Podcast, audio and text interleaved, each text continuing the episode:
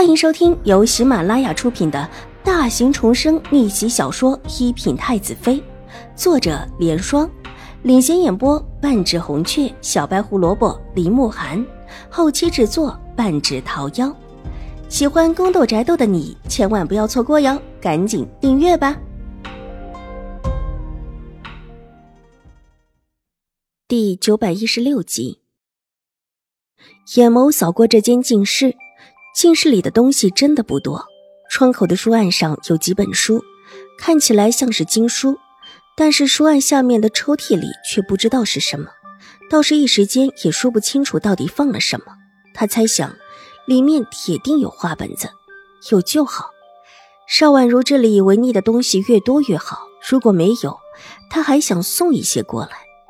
眼眸扫回的时候，看到角落里的那个锁起来的箱子，这箱子不大。又放在角落里，平时谁也不会注意到。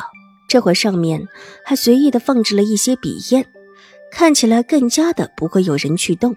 他眼底很满意，从邵婉如的屋子里退出来，站在回廊处想了想，对舒淇道：“我们去看安堂的师傅们，求几本佛经过来。”是，小姐。舒淇应声。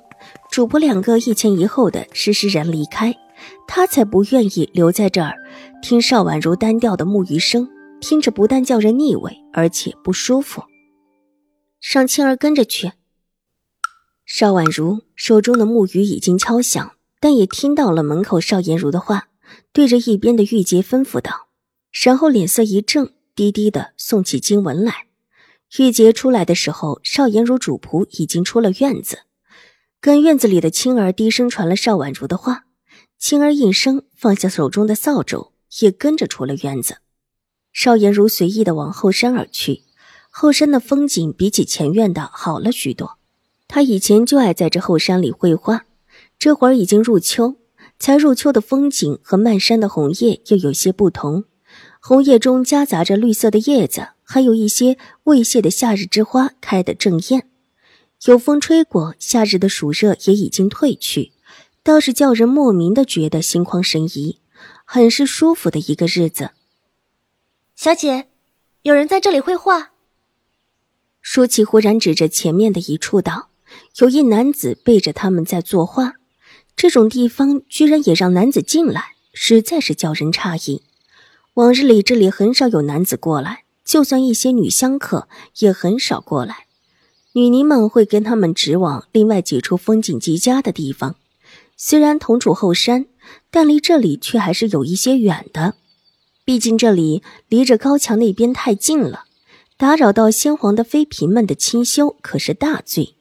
既有男子在，邵颜如自不能够往前去，就选了边上的一条通往上面的小路。小路婉转向上，路不大，但风景极佳。邵颜如看得倒，也心情大畅。前面一块巨石挡路，邵颜如正待转过巨石，忽见巨石后面转过来一个人。邵大小姐，转出来的女子恭敬地向着邵颜如行了一礼。莫姑娘。邵颜如认出眼前的人，那是住在不远处的莫秋怡。两个人往日里曾在普山师太处遇到过。似乎这一位莫姑娘还是普山师太的一个远房亲戚，也是因为普山师太才住进了玉慧庵。但这事儿安堂里知道的人不多，都以为是普山师太的徒弟的亲戚。邵颜如之所以知道，还是因为普山师太跟他直言的。邵大小姐，师太可留有画作？我之前离山了，今天才上山来，没看到师太。听闻。大小姐在这里，就特意想来问问。原本是要去院子里去的，没想到在这儿就碰上了。莫秋怡很高兴的道。邵颜如看了看莫秋怡以及莫秋怡身后跟着的两个丫鬟，眸色幽深了几分。往日在山上的时候，莫秋怡和邵婉如一样，只是一袭姿衣，极为简单，也看不出有什么特色。虽然莫秋怡也是个长相清秀的。但在邵颜如的眼中是一点儿也不出色，而今换过衣裳，穿着浅粉色罗裙，淡淡的上了妆容的莫秋怡，看起来似乎和以往是两个人，乍看之下还是像的，但细看起来却似乎换了一个人似的。不但样貌比以前清丽许多，而且气势似乎都不相同。再加上身后的两个丫鬟，怎么看都是往日里和自己一起玩闹的世家小姐。莫姑娘这是怎么如此打扮？邵颜如惊讶的道：“如果不是他亲眼所见，他还真的觉得这两个不是同一个人。”找到了亲舅舅，舅舅和舅母让我下山去他们府上，想起以前师太对我的照顾，特意备了礼物上山。没想到师太不在，之前师太还说会给我画一幅千手观音图的，却不知道在不在邵大小姐手中。